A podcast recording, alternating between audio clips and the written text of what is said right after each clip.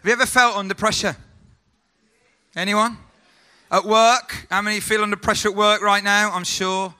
You know, just pressure coming in and that gauge dial's going, wants to explode. Perhaps felt pressure at home with a family. Some of you got quite a lot of people in the church who've got little kids, little babies, and you know that whole kind of build up to it. it's going to be all so fantastic. And then of course the baby comes and and other things keep coming and sleep doesn't come and under pressure you know what i'm talking about and then at the other stage it can be uh, you know under pressure when you're perhaps the, as you get older as well you can be under pressure through health you can be under pressure through finances you can be under pressure through your past. You can be under pressure through fears of the future. And the biggest one of all, if you're a young person, and listen up, under pressure when you lose your phone. oh no, I just saw three young people fainted then. Just when I said that, they just passed out straight away. It's like, oh my goodness, yes, there's health and there's work and there's finances and there's family and there's babies. But real pressure is when you lose your phone. Because life finishes at that moment when you've lost your phone. So I want to speak to you this morning about what is it like to live under pressure. And you know, stress is our reaction to pressure. So pressure comes, internal or external, but stress is how we as human beings handle the pressure that comes on us. And I've got some quotes for you. Uh, here's one. Someone said this I try to take one day at a time, but sometimes several days attack me at once. Anyone had that experience? Here's another one, and um, our staff will, will uh, relate to this in, in my case anyway. I don't suffer from stress, I'm a carrier. So perhaps you're one of those people that you don't suffer from it, but you give it to everybody else. And here's a prayer that I found that you might want to pray this uh, at some stage during this week. I'm sure many of you will. It goes like this Grant me the serenity to accept the things I cannot change, the courage to change the things I cannot accept, and the wisdom to hide the bodies of those I had to kill because they got on my nerves. So there's a little prayer for you, okay, uh, to help you with stress and with pressure. Um, studies suggest that even high capacity performing people who are very bright and can do really complex things really well, when they're under pressure, their ability to do those things diminishes. And there's like there's something that happens in the human psyche, which is where we are under pressure, we can lose sense of who we are, we can forget who we are, we can forget what we know, we can forget how to do things that we knew how to do really easily. Do you know what I mean? And I don't know how you uh, handle stress and how you handle pressure. What do you do? Do you say silly things when you're under pressure? Anyone ever do that? Yeah, I, am a little bit like that. you know, when I'm under pressure, some things will just spurt out and blurt out, and I'm thinking, why did I say that? Um, and then my wife, we were talking about this yesterday, and she says, Well, I go the opposite. She goes the opposite extreme. When she's under pressure, she doesn't say much. So I watch out for those kind of signs in our marriage. She's not saying much. We're under pressure. Be careful, uh, etc. But I don't know how you cope with pressure and stress. What happens when you're under pressure so much that you feel like the gauge is going to explode. And the question that I want us to think about this morning is how can we be brave when we're under pressure? Because deep within us, we want to be brave when we're facing stuff in life. How can we be brave when we're under pressure? Some of you, school or college or university, and it's coming into exam season, and you're going to feel like you're under pressure a lot over the next few weeks and months. And how can you be brave when you're under pressure. And that's what we're going to talk about a little bit, not just today, but over the next few weeks as we look at this series called Only the Brave. And there's a guy in the Bible I want to introduce to you this morning, and I want to tell you a little bit about him. Now, let me just explain something for those of you that might be newer to this. The Bible is not a book, okay? Some people say the Bible's a book. The Bible's much, much better than a book. The Bible is a collection of books, 66 of them are all, written by over 40 different authors over hundreds and hundreds of years and it, and it contains within it what God wants to say to his, to his people, to, to humanity. And uh, there's a guy who's one of those writers, and I want to introduce him to you this morning because he was a guy who knew what it was to live under pressure. The Bible says in, in, in the, what we call the Gospels, book in the, um, the, the New Testament, Matthew, Mark, Luke, and John, describes this guy. He was a fisherman uh, and minding his own business. And then Jesus, who was the new rabbi, the new teacher, uh, was in town and starting to teach. And, and he went up to this guy and he said, Listen, I'd like you to leave everything you know and what you're secure in, and I want you to follow me. And we're going to go on an incredible adventure together. And the Bible says that this guy did that and he left Jesus and over the next three years went as one of his gang uh, traveling around that part of the world and they did and saw some amazing things. But sometimes this guy found himself under pressure there was one occasion when uh, Jesus was, uh, they were in a boat and Jesus was walking on the water. And Jesus said to this guy, You can also do this. Why don't you come get out of the boat and walk on the water? How many of you know that's quite pressurizing? And he did get that. He did get out of the boat and he did walk on the water, but then he started to sink. And that's quite pressurizing as well. And he had to be rescued by Jesus. On other occasions, Jesus did some amazing miracles, and he said, Now I think you guys can do that as well, so why don't you do it? And this guy was one of the ones that tried to do it and couldn't do it. He was under pressure. And then, actually, towards the end of this three year period, there was a time when Jesus said to this guy, You will deny me three times. And this guy said, No, no, no, I'll never deny you. But then, when they arrested Jesus and took him away to crucify him, this guy was in a courtyard, and some other people said, You, you, you, were, you were with Jesus, weren't you? And they put him under peer pressure, and he caved, and he denied Jesus three times. But here's the amazing thing about this guy this guy, when Jesus met him, was called Simon. And the name Simon means reed. It's like a reed that's in the water that's easily blown, very fragile, very easily broken. And he said, You know what? You're not going to be able to take any pressure, but I see something different in you, and I am going to change your name from Simon, which means easily broken, no pressure, and I am going to change your name to Cephas or to Peter, which means rock. And on this, mate, I'm going to put a load of pressure because you're going to be the first leader of this worldwide movement that's going to change the world called the church. That's a little bit of pressure. So this guy is changed from someone who you couldn't put any pressure on to someone who you could put a lot of pressure on. And eventually, this guy was so ready to be brave that he died a martyr's death for the Jesus that he believed in. His name's Peter. And in the New Testament, Peter writes a couple of books. We call them letters. They're cunningly called 1 Peter and 2 Peter, okay? Which is, gives you a little clue. And the, and the 1 Peter is the book that we're going to look at over the next four weeks together. So, if you've got a Bible, then you might want to turn to it with me. If you haven't, don't worry at all. I'm going to read the bits that we're going to talk about this morning. But in 1 Peter chapter 1, he introduces uh, the letter, introduces the book, and we're going to say a few things about this. He says this Peter, an apostle of Jesus Christ, to God's elect, exiles scattered throughout the provinces of Pontus, Galatia, Cappadocia, Asia, and Bithynia who've been chosen according to the foreknowledge of God the Father, through the sanctifying work of the Spirit, to be obedient to Jesus Christ and sprinkled with his blood, grace and peace be yours in abundance. So, this is like an introduction to be saying, This is who I am. I'm Peter. And he's talking to God's, it says God's elect. They're people scattered throughout that part of the Roman Empire. Those names I've just said are just different parts of the ancient world. And the, the word he uses for who he's talking to is exiles, it's strangers. It's foreigners in an alien land. Now, this is important because it may be this morning that you are that, literally, that you've come to this country from another country. Anyone here who's not, a, you know, okay, there's quite a few of you. And you can know what it is to come to another country, and even if you speak English, it's still a different culture, isn't it? And you can come and you can feel like a foreigner in an alien land, and that can be quite pressurizing as well. I often I feel for the people that have come over from you know places like um, the West Indies and Africa, and you know, you've got to put up with our weather. My goodness, you know. and you can feel like, I don't really belong here, you know. And that, these guys were foreigners in an alien land. That was pressurizing in itself. And, and, and, you might be like that as well. You might feel like that. But actually, you need to understand they weren't just under pressure because they were foreigners in an alien land. They were under pressure because they were followers of Jesus in a pressurizing time. And I need to tell you about this. This is really important. Otherwise, you won't understand some of these words that are written in this letter. So in AD 64, the Emperor Nero, who is a bit of a crazy emperor by all accounts, um, there's a great fire in Rome and it ravages the whole of the city. And historians feel that Nero might have started that on his own because he wanted to rebuild the city and bring honor and glory to his own name. He's a bit of a megalomaniac. But whatever happened, as the fire raged through the city, the people in the city were unhappy about that and they were starting to point their fingers at Nero. And Nero needed a scapegoat, he needed someone to shift the blame onto. And so what he actually did was he looked around and he said, Who can I blame for this fire? And then he thought, I know, what about the Christians?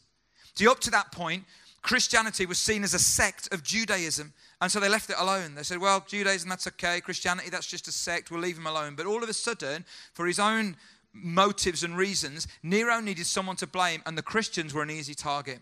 So, what he did, and this is really interesting, is he said, You know, they do this thing where they eat bread and they drink wine and they speak about the blood. So, he started saying that they were cannibals. And then they do this thing where they greet each other with a holy kiss. So, he started spreading things around the sexuality and the sexual practices within the early church. And so, he slandered the church and he created such a feeling towards the church that persecution happened. Now, what I'm going to tell you next, I'm not just saying it to shock you. This is actually what happened. You need to understand this in the context of the letter that we're going to look at. That persecution was so horrific that it ended in a phase where they took Christians and they rolled them in pitch and set them on fire, where they fed them to wild dogs and wild animals. So, if you were a follower of Jesus in this day, not only was life very pressurizing, but being a follower of Jesus equaled under pressure. And those are the people that Peter's writing to. They're foreigners living in an alien land, that's pressurizing. They're living life, and that can be pressurizing. And they're followers of Jesus, and that was very pressurizing. And what Peter says to him, says to these guys time and time again, could be boiled down to one statement You have got what it takes to be brave under pressure. This is a pastoral letter. It's written out of the heart of a pastor. And he's kind of encouraging the people, saying, Listen, I know it's tough for you, but you've got what it takes to be brave under pressure. You can do that. You can dig deep and find within you the resources to be brave under pressure. So, what's that got to do with us today? Well, if you're not a follower of Jesus, if you are not someone that would say, I'm a Christian, then A, you're, we're really glad you're here. And I hope that what I'm going to say to you today will be helpful to you. Because you know that life is pressurizing. And some of those things I mentioned, you might be under pressure about right now work, home, family, health, those things. I hope that what I say will be helpful. But actually, if you are a follower of Jesus, you know that life itself is pressurizing for you as well, isn't it? Sometimes people think that to become a Christian means that you're not going to have any bills all of a sudden, or you're not going to have a mortgage to pay and you'll never get sick. And, and we really know that's not true, don't we? So to be a Christian doesn't mean that our life is any different to anyone else's. And actually, being a Christian also means that living for Jesus can be quite pressurizing in a hostile environment. So if you're not a follower of Jesus, you might look at us and say, Crikey, you've got it really tough. Because not only is life tough, but actually you're going to try and follow Jesus. And that's quite tough in a hostile environment. So if you're a Christ follower today and you're a businessman, you're trying to do your, live your business in such a way that you're not going to cheat, you're not going to lie, you're not going to cut corners, and you'll feel at times like a foreigner in an alien land. If you're a husband or a wife and you're, you're committed, uh, you know, to, to living, um, uh, you know, a faithful life and you're not going to commit adultery, at times you might feel like you're a foreigner in an alien land. If you're a young person, you're at school or at college or at uni, and you're going to live for Jesus and you're going to try and remain sexually pure, you will feel like a foreigner. Because you look around, you think, crikey, nobody else is trying to live like this, but I am. So you'll feel under pressure just because you're following Jesus. You're living like an exile, like a foreigner in an alien land. See, the Bible says that we don't really belong to this land. You know that? We're here, we're rooted here, we want to see it transformed, but we belong to another kingdom. And at times that makes us feel under pressure because it's hard to live it out. But you know, God wants you to know this morning whatever pressure you're living under, you have got what it takes to be brave. You've got what it takes to be brave under pressure. And when people are under pressure, what's really inside them comes out. Have you noticed that? And when we are under pressure, you know, the question is will we turn to God or will we turn to the bottle or to the fridge or to the shops or to the computer when we're under pressure? When we're under pressure, will we step back and reflect or will we allow our heart to get, our heart to get hard and bitter and cold? Will we trust God when the pressure dial is going crazy or will we cave in? And I don't know about you, but one of the things that I love to do is I love to read um, biographies of people uh, who, who, have lived incredible lives and who have served God or, or have shown incredible bravery. And last year I read a, a really big book, uh, biography on a guy called Dietrich Bonhoeffer. And some of you will have heard of him. He was a German, uh, lived at the start of the 20th century, and um, in, in uh, a Christian, and as a young man, when Hitler came to, to power and Nazism uh, kept spreading through uh, Germany and eventually went into the war, he was one of the men that stood against that and was part of the resistance movement, but based on his beliefs and he was arrested by the Gestapo in 1943 and put in prison. And um, there's some incredibly moving uh, accounts in, in the book about letters between him and his fiancee. And they never married as such, or, but, but these letters between two Christians who were separated by the pressure that they were under is incredibly moving. Then in 1945, he's leading a service on a Sunday morning, a little bit like this, but without the technology perhaps. He was leading the service in the prison, and the Gestapo came and took him, and he knew what was happening. And as he was taken away, he finished the service, and then he said this This is the end, but for me, the beginning of life. And they took him out and they hanged him. And he was, he was a young man in his 30s. And I look at that and I think, how were you so brave under that amount of pressure? Anyone think like that? I think, wow, what is it in you? How did you find that bravery when you were under such a lot of pressure? And then, and then another guy, and I, I, in, my, in my late 20s, and I can't remember whether I was 26 or 28, but I had one of those moments, and I'm sure you don't have this, where I had that kind of, what am I doing with my life? Anyone ever had that moment? What's it all about? What am I going to do? And I had having this moment uh, over a couple of weeks, and I remember one day, the news went that, that Nelson Mandela had been released from prison. Some of you remember that.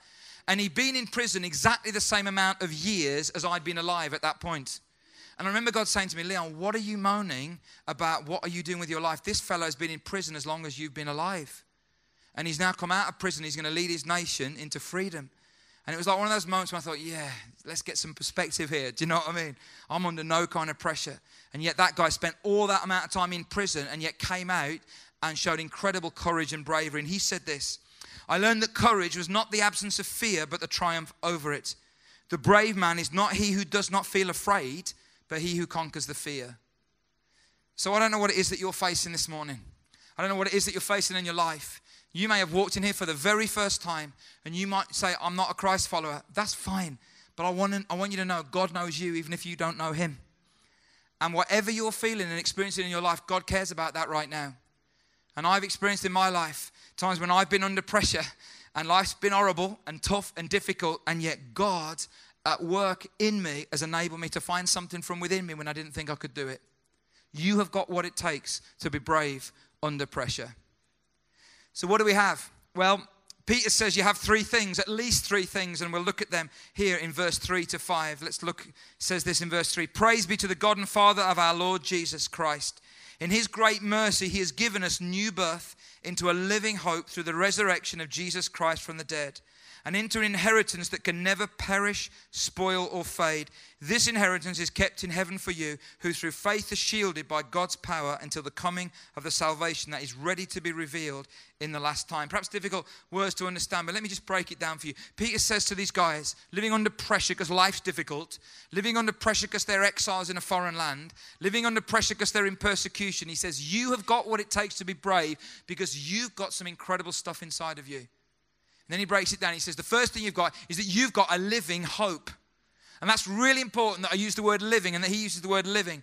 You see, our hope as Christians is not that kind of hope. I hope it rains, or I hope it doesn't rain, rather. I hope my numbers come in on a Wednesday night for the lottery. It's not fantasy, wishful thinking. The Bible says it's a living hope because our hope is not rooted in our wish, our hope is rooted in the resurrection of Christ. He is our reason for hope. He is a living hope, the Bible says. And because He's alive, He is at work within us by His Spirit. And it's like a source of living water. So there are times in our life when we're really under pressure and the dial is going crazy, but we know that we have a living hope inside of us. And Jesus uses these words. He says, You know, out of your innermost being will flow streams of living water because I'm within you by my Spirit. There's life in you. You know, I, have got, uh, uh, over the last 20 years that I've been here, I suppose there's been many times when I've sat with people in their homes and here in the office and, you know, and talked about their life. And I mean, I've sat with people who've, whose kids have died in their arms and, and people whose husband or whose wife have betrayed them and abandoned them, whose kids have gone off the rails horrendously, who've lost their jobs when they didn't expect it, who's, who've had to nurse their elderly parents when they didn't expect it. And, and all of that. And, and you know, there's times when I've sat with people, many of these people have been people who've known Christ, and yet they've been in incredible pressurized situations. And one of the things that's always impacted me is just life is life for whoever you are. But when you know you've got a living hope inside of you, it makes all the difference. I often say to people, you know, life doesn't make much sense, but without God, it makes even less sense.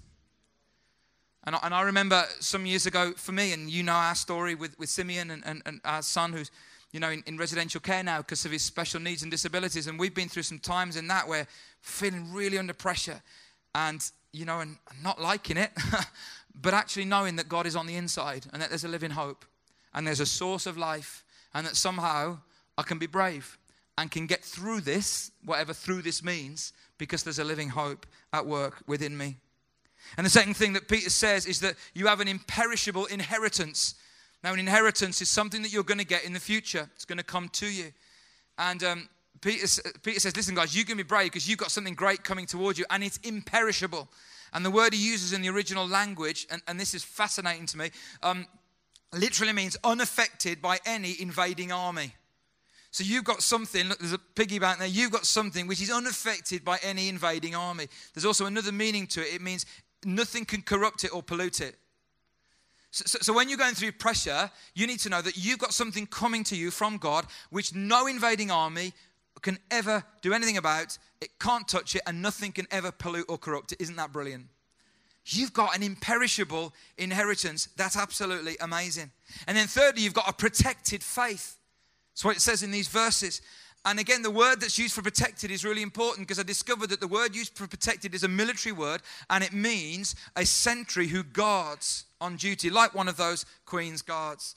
And it reminded me about uh, some years ago, we, we took a team of young people to Bulgaria. We're doing that again in the summer. We've actually got a training night this afternoon at seven o'clock if you're on the team. So there's a little notice and a reminder for some of you. And, and years ago, we, t- we took some of these guys to Bulgaria and we were in Sofia, the capital. And by the parliament house, there were some of these kind of guys, but they were obviously Bulgarian, you know, uniform. And they, they were guarding. And some of our young people thought it'd be really cool to go and make them laugh. Do you know what I mean? So they're all running around kind of doing this and whatever. The guys never flinched. They never moved. I, on the other hand, was praying, God, we're going to get arrested here. Do you know what I mean? In Bulgaria, please stop doing that. But the interesting thing was they never flinched, they never moved, they stayed totally focused. That image is a really important image because what it's saying is that there is someone who is protecting the faith that you've put in God. And that person is never going to flinch or move, and nothing is going to get in the way of that. And do you know who that someone is? God. So the, Peter says, You can be brave because God Himself is going to be the sentry that will guard and protect your faith. When you put your faith in God, you say, I'm going to put me into your hands, God Himself will protect that. That's amazing, isn't it? So, God, He's saying to these guys who are living in such hostile, pressurized situations, you can be brave because in you is a living hope, an imperishable inheritance, and a protected or a guarded faith. Peter is saying, if you'd only realize this, you would know that you've got what it takes to be brave. Feed your fears and your faith will starve, someone once said. Feed your faith and your fears will starve. And he's calling these guys to feed their faith and to remind themselves that they've got what it takes to be brave. And, and if we are brave under pressure, this is what will happen in verse 6. In all this you greatly rejoice, though now for a little while, that's a really important phrase. For a little while, you have had to suffer grief in all kinds of trials. You, you, know, you might think, oh, that's all right for you to say that, but actually, the pressure I'm going through isn't a little while. I've been in this for months or years. Well, in the context of God's eternity, whatever we suffer is a little while. Feels like it's forever, but it's not forever. Peter says, For a little while you've had to suffer grief in all kinds of trials. These have come so that you'll so that the proven genuineness of your faith, of greater worth than gold, which perishes, even though refined by fire, may result in praise, glory, and honor when Jesus Christ is revealed. You know, when some people go through pressure, they come out better. And when some people go through pressure, they come out bitter or worse or broken. And it's like that whole idea, you know it, about, about kind of um, the way diamonds are formed under pressure the way an oak tree is formed under pressure in the acorn, and something brilliant comes. And Peter says, What's going to happen? If you're brave under pressure, your faith's going to grow. It's going to become like gold, it's going to be refined. And not only that, but it will result in praise and glory to God. Because people will look at your life and say, They had a tough time, they went through some tough stuff, but look at how they've come through that. And that will bring honor and glory to God. You know, I'm always staggered when I, when I look around this church, and I could name some of you, but I'm not going to do it, at the way that you have stood in the face of incredible pressure. Some of you older guys, you know, that you've been through incredible stuff in your life, and yet you've remained faithful. And you've loved God, and you've worshipped, and you've sung, and you've given, and you've sacrificed, and you've served, even though you've been under great pressure. And I look at you and I think, your faith is like gold. Your faith is like gold, and gold doesn't come easy, it only comes through fire through the refining process. But you've done that because you dug deep and you were brave under pressure. And, then, and he says in verse 8, though you have not seen him, you love him. So he's saying, I, I got to see him, Peter's saying, but some of you didn't see him, and yet you still love him. Even though you do not see him now, you believe in him and you're filled with an expressible, inexpressible, and glorious joy. So, so even though you're under pressure, you're filled with this incredible joy. Not happiness, but incredible joy because you know who it is that's within you. That's amazing. And Peter is telling these guys, you have got what it takes to be brave under pressure. Now, the question is, and another question that you may be asking is this okay, I've got what it takes to be brave under pressure. How do I do that? How do I dig deep? How do I get it out? How do I access the bravery that you say that I've got? And then we come to the key verse we want to look at in verse 13. Peter says this So think clearly and exercise self control. Look forward to the gracious salvation that will come to you when Jesus Christ is revealed to the world. Now, I want to give you three things, but I don't want it to sound like three easy steps, three trite things, do these things and everything will be fine. I don't want it to sound like that at all, but there are three things that are so important here. Number one, it's really important when we're under pressure that we think clearly. You know, this, this thing that's been going, I think, since the Second World War, this whole kind of uh, logo idea about keep calm and think clearly. I, it reminded me of, um, again, Bulgarian illustration again. Don't know why that is today. Um, a friend of mine who's Bulgarian, um, she put a, a, picture on Facebook about six, eight months ago, and it just simply said this I can't keep calm, I'm Bulgarian. And uh, you need to understand why that's quite funny to me because uh, they're very, very expressive, demonstrative people. So, one of the first times I went to Bulgaria, I was uh, in a home with, with a whole load of Bulgarians, and, and, and it was all, all noise and talk and eating. And at one point, this married couple uh, who, who I, I knew were, I thought, arguing with each other. Their arms were flailing, the, the voices were loud. Rah, rah, rah, rah. And as a British guy, I'm like, this is really awkward. Do you know what I mean? Please stop it. Like my toes are curling. Do you know that thing? You're arguing with each other. It's really awkward. And after they it has subsided a, a little bit, the volcano, uh, the, I said to my friend, "Are you guys all right? Like, is your marriage okay?" And he said, "We were just talking about the salad." I'm like, "Okay." He said, "We're Bulgarian. We do that." So, so, so when my friend put that up, I, I, that made me laugh because I know what they're like. And the whole idea that, that they're just, that's, that's just who they some people are like that. You know, keep calm. Well, I can't because I'm Bulgarian. But actually, keeping calm when you're under pressure is really important. Because if we don't keep calm under pressure, we'll never access bravery. Because what happens is that our mind, like I said earlier on, our mind goes out of control and things we knew, we suddenly don't know. Things we've done and we can do, we can't do any longer. We have to think clearly when we're under pressure. Now, uh, in the uh, old version of the Bible, the King James one, okay, um, this verse translates really interestingly. It translates to this So, Peter says, gird up the loins of your mind. That's great, isn't it? So let's talk about loins this morning, just for a moment, if we can. Uh, what does that mean? Gird up the loins of your mind. It's a really interesting phrase because it does mean a lot uh, of what the original was saying. Gird up the loins of your mind literally means this. In the ancient world, men would wear long flowing dresses with kind of tassels on the end. Very fetching, I think. I'm glad that they don't do that now. Um, well, I don't do that now anyway. So, what would happen is that these guys would have a belt and they'd have a long flowing robe with tassels on the end, which was okay when you're standing still. But when you're starting to walk, or if you're walking around, and actually then if you start to run, you're going to trip up over the loose ends of what you're wearing. Gird up the loins of your mind literally is a, a, a, metaphor. And what, what, the, what the guys used to do was this they used to take the ends of their robe and they used to lift it up together and they just tuck it in their belt. Of course, the Bible says about the belt of truth, doesn't it? So that's interesting. So, all these loose ends that could trip you up, we grab them together and we tuck them in the belt of truth. Because what will trip you up is your thinking. What often trips us up, when we're static, that's fine. But when we're under pressure, when we're walking, when we're moving around, what often trips us up is the way that we think. So, so Peter says, listen, if you want to access bravery, you've got to tuck up into the belt, your belt, the belt of truth, the loose ends of your thinking, or it will trip you up. And you know, I always used to think, you know, what we think uh, affects how we feel, and that will affect how we behave. Now, I still think that's true, but I think it's also true, especially in our culture now, and this is so true for our younger people and us, it's actually flipped around. What we feel shapes what we think, and what we think then shapes how we behave. So, when you're under pressure, what often happens is that you feel certain things, and you feel those things so powerfully emotionally that you think that they're true. How many of you identify with this? Well, I, I call these um, the negative truths. God has abandoned me. Ever felt like that when you're under pressure?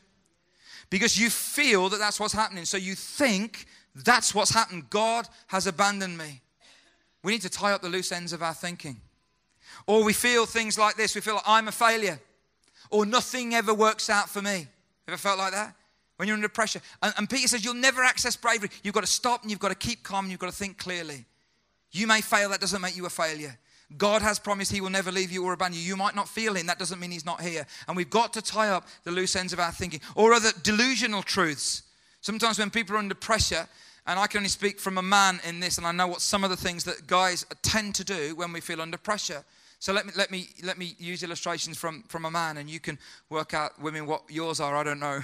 I don't understand you, to be honest. No, I do. Weird people. Um, so, so for a man, when, when a man's under pressure, delusional truths are things like this I'm so much under pressure, I deserve it. Doesn't matter if I watch porn a bit. Doesn't matter if I drink a little bit too much. Doesn't matter if I flirt a little bit too much with that woman in the office because I deserve it because I'm under pressure. That's how a man thinks. Not consciously, but that's what happens because we start to feel like that, and what we feel shapes how we think. So it doesn't matter if I do that or do that. And we're under pressure, and we've got to tie up the loose ends of our thinking or it will trip us up. And we'll never be brave and be the men and women that we want to be in how we deal with the pressure of life. And then he says, exercise self control. And Peter uses a word that's the, the, where we get the word sober from sober judgment, being self controlled, uh, uh, living life intentionally. And this is something that I want to develop more this, this thought that I want, I want to give you.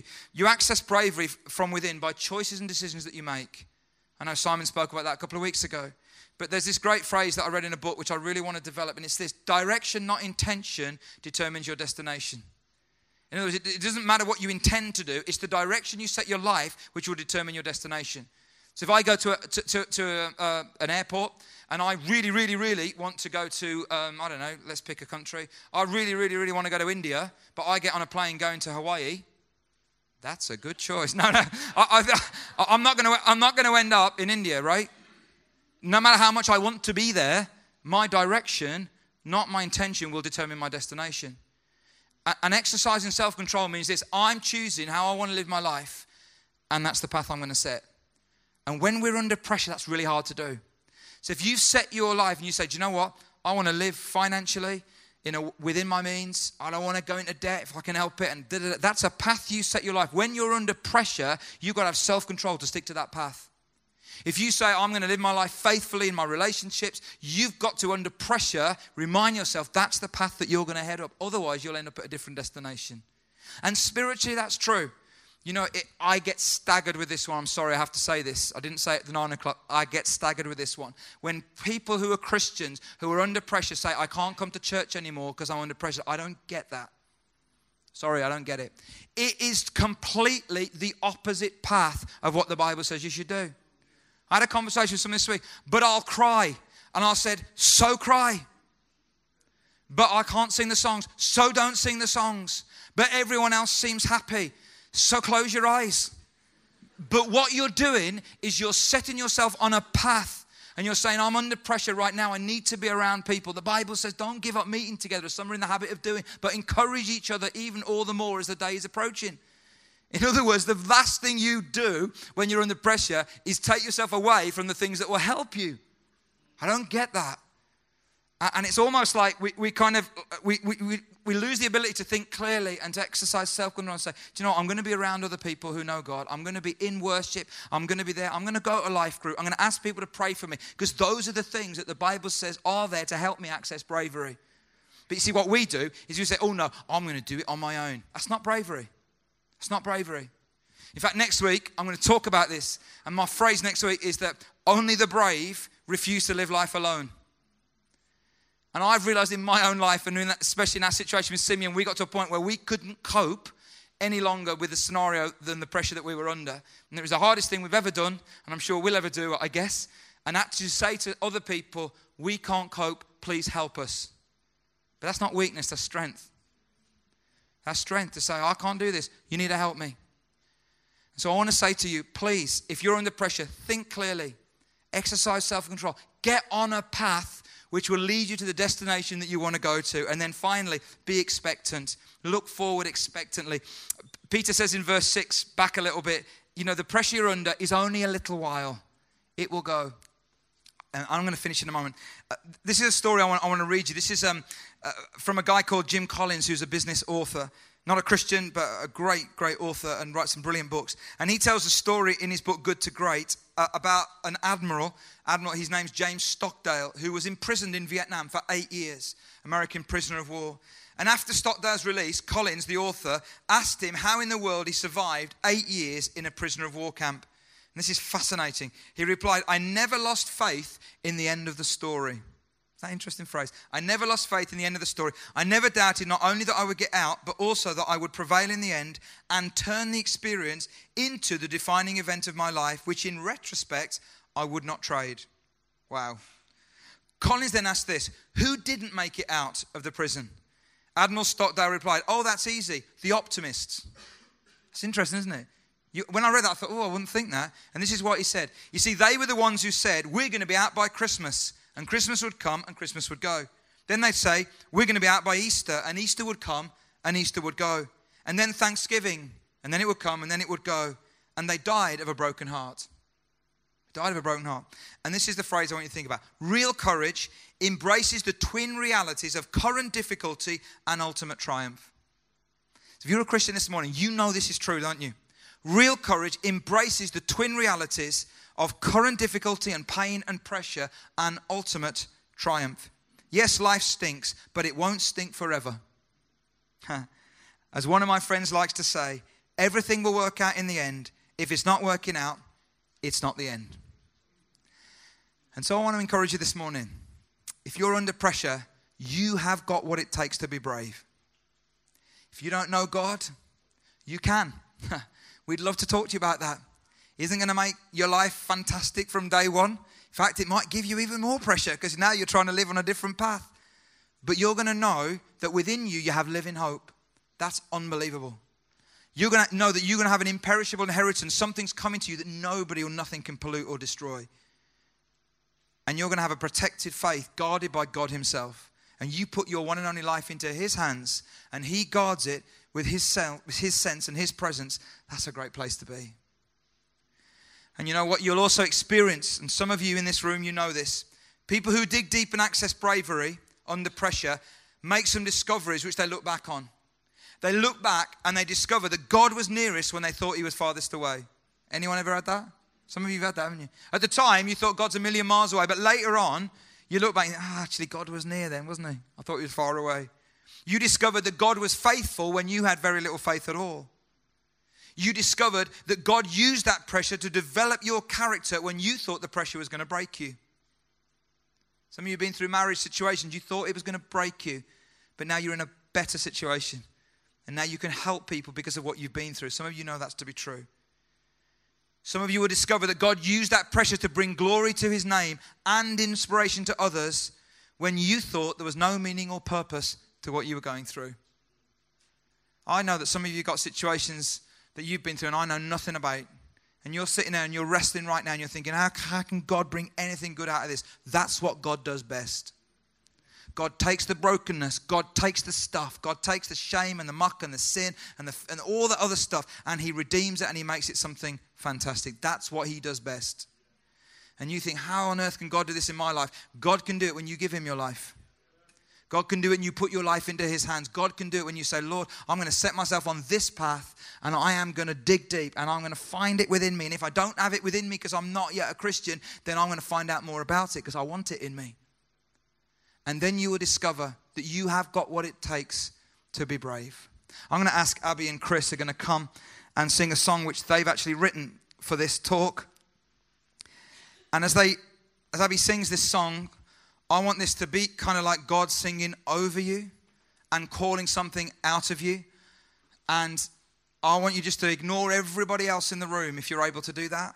Don't get distracted by anyone. Just in these next few minutes and just think about your life and what you're going through and where the pressure dial is on your life. And then as she sings this song, you know, just allow God to call out of you the bravery that He knows is within you, but you might not know it's there, and begin to give it to God and see what God might do with it. You've got what it takes to be brave. And you have as well. You've got what it takes to be brave. And if Peter was here, uh, he'd be just as passionate with you guys as he was 2,000 years ago in that context. And he'd say, he'd look at you and say, You've got what it takes to be brave. I'd like you to stand with me if you're able to do that. What I'm going to do is I, I, I want to give you an opportunity to respond this morning. And as I got up at the nine o'clock, I was going to do one thing, and then I just believed that God spoke to me. I know that sounds a bit weird perhaps for some of you, but I just believe God spoke to me and showed me a different way to go. And reminded me of a story that happened in the Old Testament to a guy called Moses, who was also under pressure uh, in a battle situation. And when his arms were, were up high, they were winning, but the pressure got so much that his arms began to drop, and then they started losing. And what God did there was amazing because he got two guys to come and stand with him, because that's really important. But he also got a rock underneath him. And I just felt God speak to me and says, That's actually the picture that I want these guys to go away with. Because Peter, that name Peter means rock. The Bible says that actually our ultimate rock, our stone, is Christ Himself. And that's where we're seated. We don't have to stand just in our own strength. We, we actually are seated with Christ in heavenly places. Underneath us is this rock. When you think pressure is going to push you down, it isn't going to push you right down because underneath is a rock. So, what I want you to do that, as we pray, really, is if you're under pressure right now, I'd like you to sit down. And by sitting down, you're reminding yourself that that's who you are, that you're in Christ. And then I'm going to pray for you. And we're going to pray that God will help you to find that bravery. So if that's you right now and your life is that, then I want to ask you just to respond. And that takes bravery to do that because you're saying, I'm under pressure. Then you just sit right where you are and relax in that. And then what would be amazing is people around you, if you could look around, wouldn't it be great if you could just go and put a hand on their shoulder? Just pray for them. Don't need to say anything or ask them anything. I'll pray as well. But don't leave anyone sat down without a hand on their shoulder. Just look around and put a, because that is the picture that I believe God wants you to go away with this morning. That you, you you're seated on a rock, that's God, but you've also got people around you. You've got people around you. Don't get isolated when you're under pressure. You know, I, was talking to a doctor yesterday, and, and, and she said to me, Do you know what? One of the biggest things that I find facing patients, a GP situation, is loneliness. People want to know that they're not on their own. They just want to talk to someone. And I want you to know that you're not on your own if you don't choose to be. So let's pray. Father, we just thank you for these fantastic people who are sat down. Some of them are young people who are under pressure right now. God, we want to pray for them in their school and college and all of their life situations and friendships. And God, others come through that stage. We're in adulthood now and we've got other pressures. And God, somewhere towards, you know, we've been around quite a bit now and we've got another set of pressures as well. Father, I want to pray for every person who's sat down, whether they know you or whether they don't know you. God, you know them.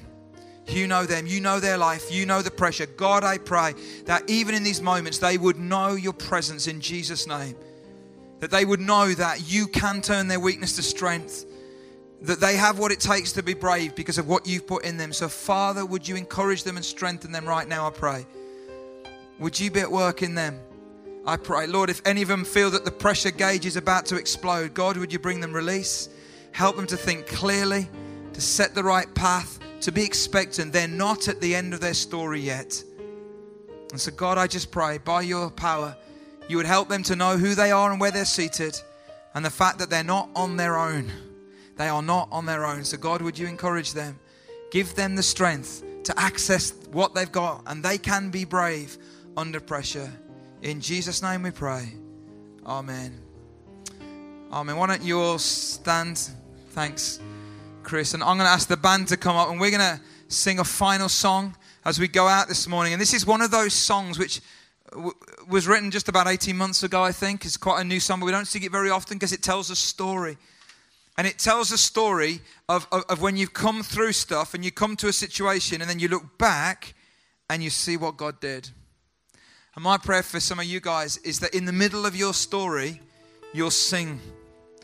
And you'll, you'll sing this stuff out because you think, I'm in the middle of my story, but I know that one day I'm going to look back, and even with scars and struggles, which is what the song talks about, I'm going to look back and say, God was faithful.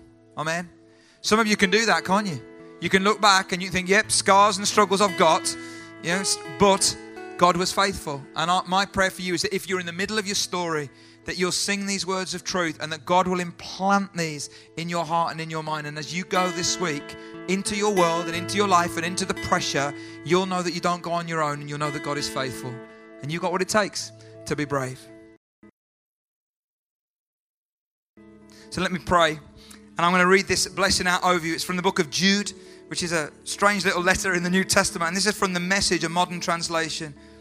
But you, dear friends, carefully build yourselves up in this most holy faith by praying in the Holy Spirit, staying right at the center of God's love, keeping your arms open and outstretched, ready for the mercy of our Master Jesus Christ. This is the unending life, the real life. And it goes on to say, And now to Him who can keep you on your feet standing tall in his bright presence, fresh and celebrating to our one God, our only Savior, through Jesus Christ our Master, be glory, majesty, strength, and rule before all time and now and to the end of all time. And it finishes by saying, Yes. Father, thank you for being with us. Now, God, I pray you send us out in the power of your Spirit to be brave under pressure, to be brave under pressure to be the people that we know we are and that we want to be. No matter what we're experiencing, we want to be brave under pressure, we pray. And everyone said, Amen.